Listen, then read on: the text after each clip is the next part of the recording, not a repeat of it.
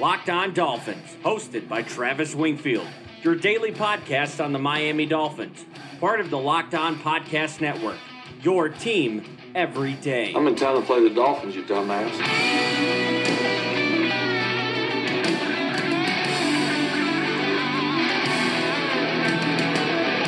What's up, Dolph fans, and welcome into the Wednesday, April the 10th edition of the Locked On Dolphins podcast. I am your host, Travis Wingfield, and as always, I am here to bring you your daily dose of Miami Dolphins football. And on today's show, we've got a 10% roster overhaul that just occurred this week. The Dolphins signed 7 players from the AAF on top of a couple of more signings, plus the preseason schedule is out. Kenyon Drake raves about Brian Flores, some Josh Rosen rumors circulate, and the prospect of the day, all to get to. But first, before any of that, I kindly invite each and every one of you to please subscribe to the podcast however you get your podcast. Apple Podcast, Stitcher, Tuned In, Google Play, or the new Himalaya podcast app. It's great. Check it out. Also follow me on Twitter at WingfieldNFL, follow the show at Locked On Fins, and check out LockedOnDolphins.com, the #1 blog in the Locked On Network. And last but not least, the other Locked On Sports family of podcasts for Dwayne Wade's final home game in Miami, the Locked On Heat podcast, and our national show, the Locked On NFL podcast with Matt Williamson. Our entire catalog is top shelf, top-notch stuff, so check out the rest of the network too. But with that said, let's go ahead and jump right in. That's another Miami Dolphins.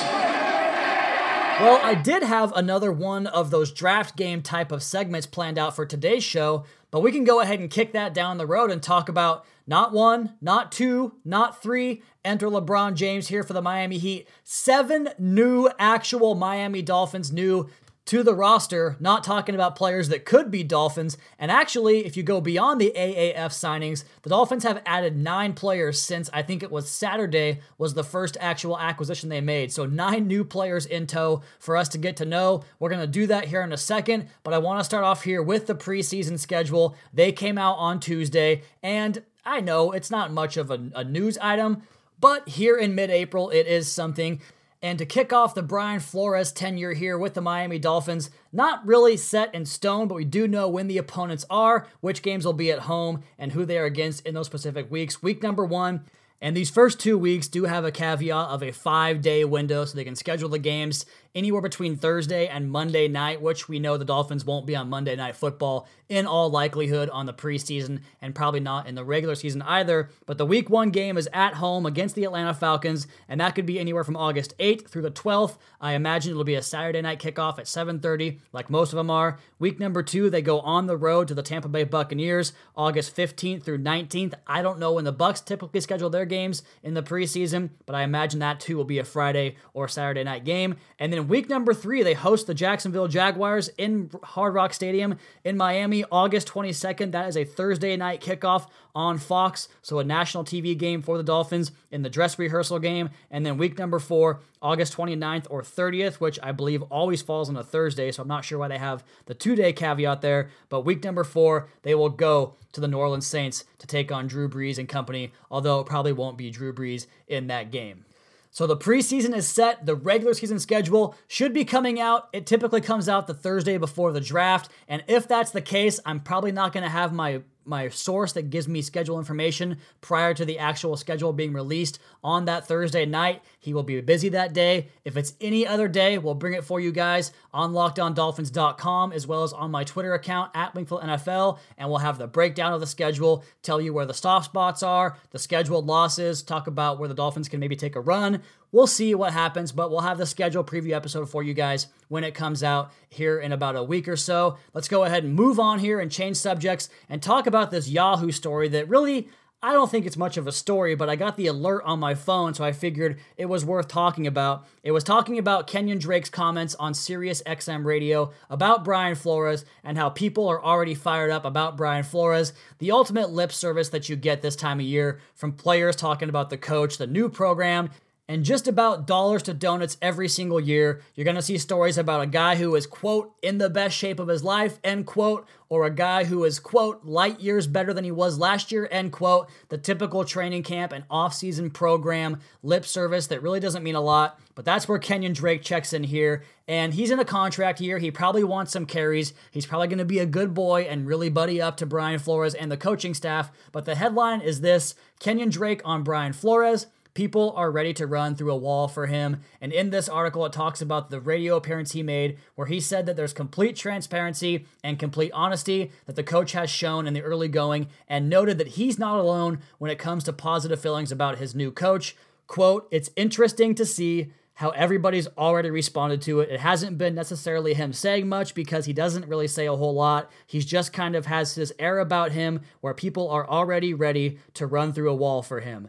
So, does that mean it's going to automatically translate onto the field on Sundays? No, of course not. But I guess it's better than the alternative, which would be guys already showing disinterest in day number one in the new program. It's the first day of school. Of course, people are excited about the new direction, the new team, and the new man in charge. That tends to be how these honeymoon phases go, at least in the early going. And then one last report that came in, I believe it was on Monday that I saw it, didn't get a chance to get to it on yesterday's podcast, but the Dolphins apparently are one of four teams that have contacted the Arizona Cardinals about the availability of Josh Rosen. Those teams, the Washington Redskins, the New York Giants, the Miami Dolphins, and the Los Angeles Chargers, kind of a strange one there, although probably planning on looking past the future beyond Phillip Rivers, because one day Rivers will be gone and the Chargers will have to replace their Hall of Fame level quarterback. Is Josh Rosen that guy? Who knows? I don't think so. As far as the Dolphins' involvement in this, I tend to lean more towards the thought that Miami are calling the Cardinals to gauge the level of interest they have in drafting Kyler Murray with the first overall draft pick. Obviously, you start that call off by talking about Josh Rosen. If it goes somewhere, you know that they're taking Kyler Murray number 1 overall, and you can move on and plan your draft accordingly. If they don't want to give you an answer or scoff at a second round potential offer or proposal for Josh Rosen, then you know that they want to keep Rosen and they aren't drafting Kyler Murray. And then you can go from there and talk about trading up or staying put, going back, whatever it is. You have to figure out what happens with Kyler Murray if, like me, he's your only quarterback worth taking in this first round of this year's draft. So the Dolphins kicking around Josh Rosen. I just don't see it, because I talked about this actually previously on the Locked On NFL podcast about a month ago. I just don't think his temperament, his personality jives with what the Dolphins have said they wanted at the position. A guy that can galvanize a locker room, a guy that can communicate things. And the reports are that last year, Josh Rosen maybe wasn't the best student in the classroom. That's not going to fly in this new regime in Miami. So I just don't think Josh Rosen fits with what the Dolphins want at the position and at the leader of the organization as far as the on-field product goes. Okay, so that is the news for this podcast, and we had some more news come down the pipeline throughout the week. And next here on the podcast, we're going to talk about the 7 defunct players that joined the Dolphins roster from the AAF, the defunct AAF, that is. Here next, Locked On Dolphins podcast, at Wingfield NFL, at Locked On Fins.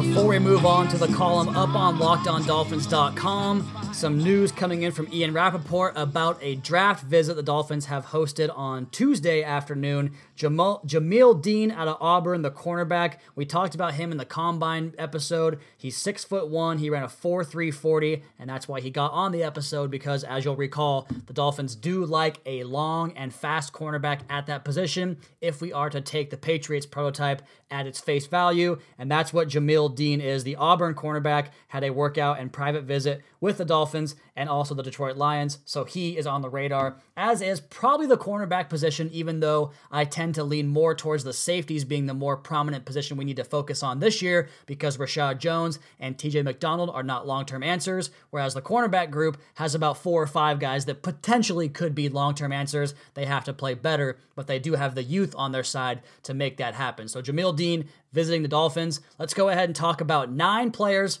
that are now officially Dolphins as they make a bunch of acquisitions over the last few days, going to the AAF well and primarily the San Antonio Commanders well, getting 5 players from the San Antonio football team there in the AAF. And the Dolphins now sit 23 players. They have 67 on the roster. They are 23 players short of the 90 roster spots you are afforded before that training camp grind begins at the end of July and the preseason into August. So they're at 67 players. They have 7 draft picks they have to make up in the couple of weeks in the end of April, and no discernible interest in any of the remaining free agent market, as we have seen throughout the course of free agency, as the Dolphins basically went mute after the first couple of days. So that means 23 players they have to add, even after this new addition of 9 players. And the AAF, the former AAF players, 7 of them, now makes up 10.4% of the Dolphins roster. That truly is the Cleveland Indians from the Major League Movie. I don't want to call it tanking. I don't think it's tanking. I think it's repositioning for next season. But the Dolphins and winning this year probably do not go in the same sentence. Let's go ahead and meet these players and talk about if any of them has a chance to stick on the roster, not just for this year, but long-term, and be a part of the solution, not a part of the pre-solution that is 2019. The first one that I think has the best chance to make that happen is the linebacker, formerly of the Packers, the Cowboys, and the Saints, Jerome Elliott. He played with the San Antonio Commanders. In 2014, he was an undrafted free agent with the Packers. He led the AAF with 7.5 sacks, had a pressure rate of more than 20% in the AAF. He's played 39 games in his career, has 4 NFL sacks, 7 tackles for a loss, a fumble recovery, and a fumble forced. And you just watch the way he plays, the long arms, the quick get-off, the ability to kind of stack and shed. He looks a lot like Kyle Van Noy, and I got so much of this on Twitter yesterday that I made the comparison to Kyle Van Noy, and everyone said that I'm outside of my mind, I'm taking a stretch or a reach here talking about a player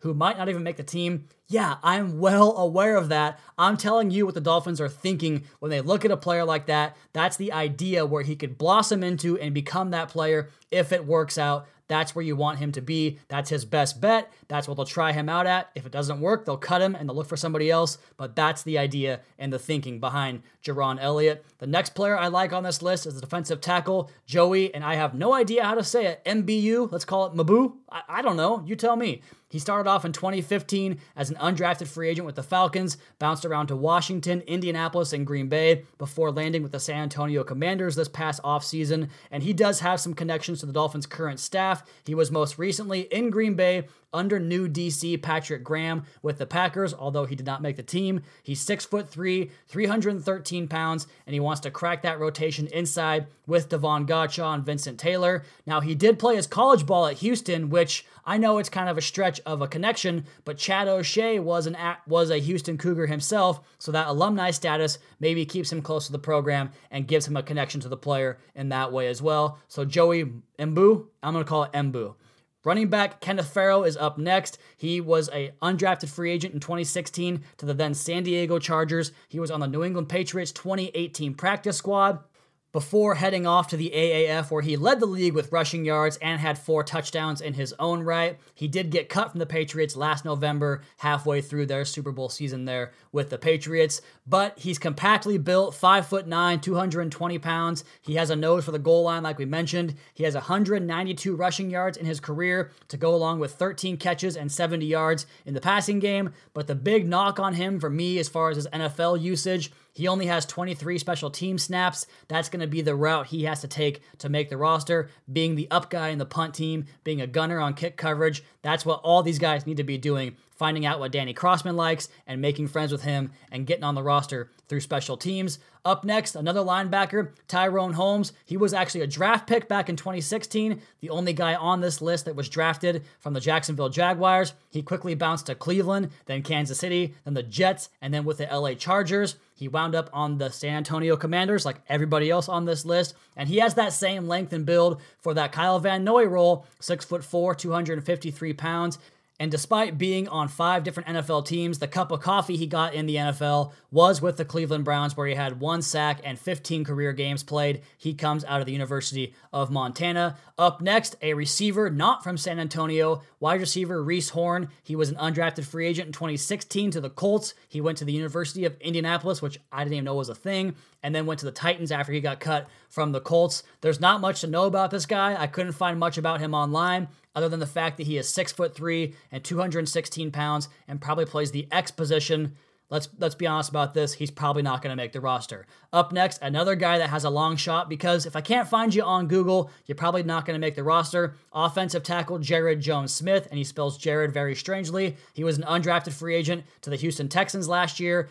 He too wound up on the San Antonio AAF team. He's a huge, huge body, 6'7", 320 pounds, and an offensive line that needs all the bodies it can take. So they take Jared Jones-Smith, along with the last player on the list, the first guy that was signed, another offensive tackle, Michael Dunn. He was an undrafted free agent out of Maryland on the 2018 Jacksonville Jaguars squad. He played with the Birmingham Iron of the AAF, and he does have 1 year experience under Pat Flaherty, the Dolphins' new offensive line coach, playing there with Flaherty, at least up and through training camp until the season started and he was eventually cut. He is 6'5", 295 pounds, and to be honest, I've been told his tape in the AAF was very wanting, so not encouraging news there for Michael Dunn making the roster, but he gets a chance to make this rebuilding squad that we have here in Miami. Dolphins added two more players on top of all the AAF guys. Ricardo Lewis was a fourth-round draft pick of the Cleveland Browns when they went ham on receivers and drafted four players to the wide receivers room in the 2016 season. He was the one guy that actually made some progress and got on the field and had some production for the Browns. A neck injury kept him out of the game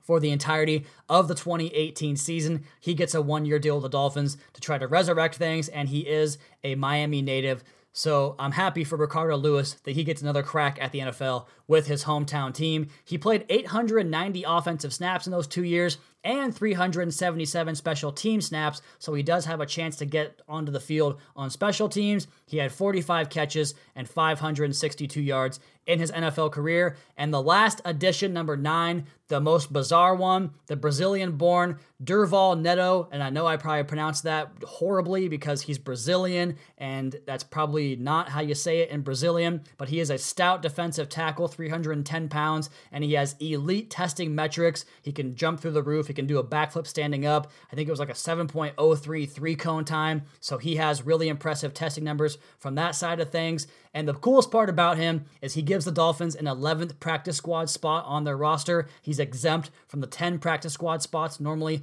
allotted to any team. Because of this international pathway program, he comes onto the roster and gets to learn the NFL game in a very, very special way, an exempt roster special way. So what does all this mean? This basically is just a glorified undrafted free agent pool. We knew Miami had to add 33 bodies or whatever it was before all these signings happened. They get it done here, about a third of the way done. They're going to have to do more after the draft because they need 90 players, and these guys will fill out that back end of the roster. Hopefully one of them sticks. I think Jerome Elliott will stick. I think that Ricardo Lewis has a chance to be a fifth receiver and special teamer. But beyond that, we're probably looking at a bunch of guys that wind up either on the practice squad or back on the street once September rolls around.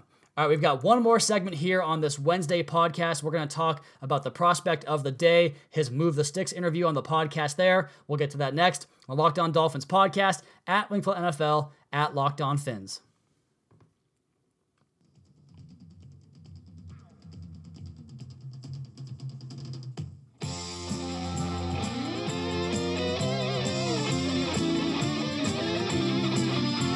We've got some top shelf content coming for you guys tomorrow on the website, and we'll talk about it on the podcast as well. I teased it for today, but we had to bump the content because of all these signings from the AAF and otherwise, but Kevin Dern's piece will make its debut. Miami's 7 options for the front 7 in this April's draft. You do not want to miss that. Kevin puts a lot of time into that and a lot of knowledge into that piece as well. And speaking of defensive players that have a chance to get onto this roster, I've been talking about him for a long time now. You guys know he's one of my favorites in this draft class, but he just did the Move the Sticks podcast and talked to Daniel Jeremiah, and what a fun interview it was.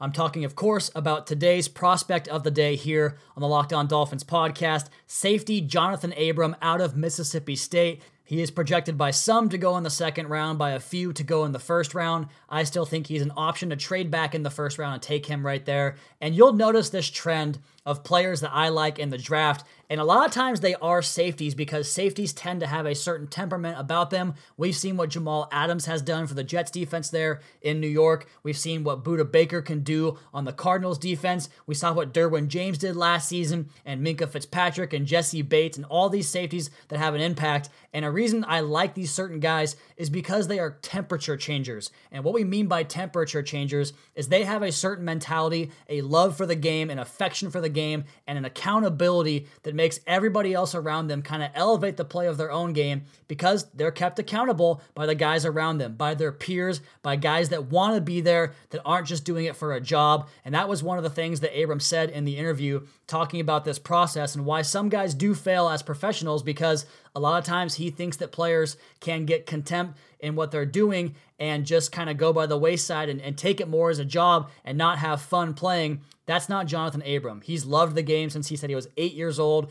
He was itching to get on a football field before he was finally allowed to play by his mother at age 10. And you can just see the confidence, or I guess hear the confidence coming off of his voice. Like we talk about with his play style, his temperament matches that play style. 100 miles an hour, energetic, bouncing around, hard to keep himself into his chair during these interviews. And one of the things I liked most about what he said was Jeremiah asked him what his favorite thing to do on the defense was, and Mississippi State would ask him to come down and take away the number one option the offense had, whether it was a running back, a receiver, a tight end, covering up in line, going out wide on a receiver, coming inside the slot for a receiver, or taking a back out of the backfield. His job was to come down and erase the other players or the other team's top player and get him frustrated, because these top players in college typically run through their gamut of games and they dominate, they can't be stopped. And then once they find a guy that can stop them, like a Jonathan Abram, they get frustrated. It ruins the entire offense. And Abram said that was his favorite part of playing the game.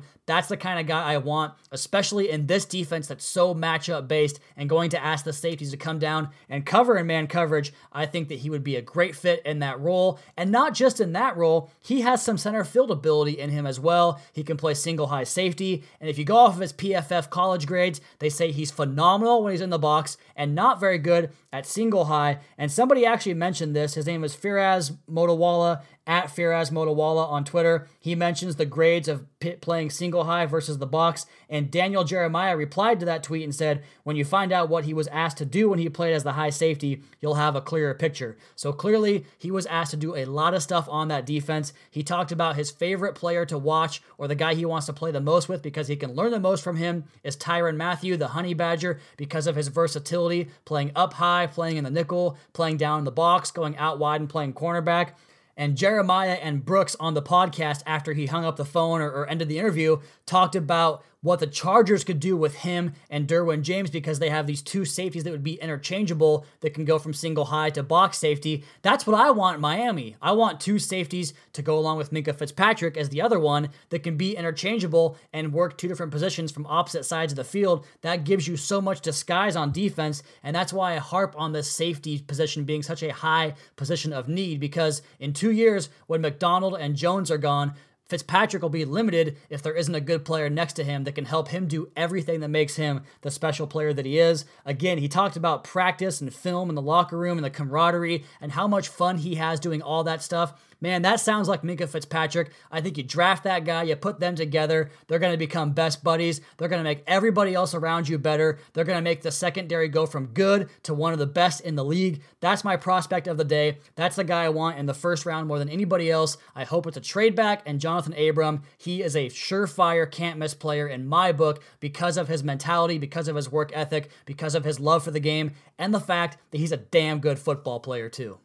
Okay, that's going to be my time on today's show. Once again, check out Kevin's article dropping tomorrow up on LockedOnDolphins.com if you want to get to know more about the players coming over from the AAF, as well as Durval Neto and Ricardo Lewis. Check out LockedOnDolphins.com and read the piece about the players coming over from the defunct AAF. As for today's podcast, we're going to go ahead and get out of here. If you have a smart speaker, just tell your smart speaker to play Locked On Dolphins podcast and pull us up right away for your daily dose. Also, please be sure to subscribe to the podcast on Apple Podcast or the new Himalaya podcast app. Leave us a rating, leave us a review. Check out the other Locked On Sports family of podcasts for all your local and national coverage of your favorite teams. Follow me on Twitter at MinkfieldNFL. Follow the show at Locked On Fins. Keep up to date on the Daily Dolphins blog over at LockedOnDolphins.com. You guys have a great rest of your night. We'll talk to you again tomorrow for another edition of the Locked On Dolphins podcast, your daily dose for Miami Dolphins football.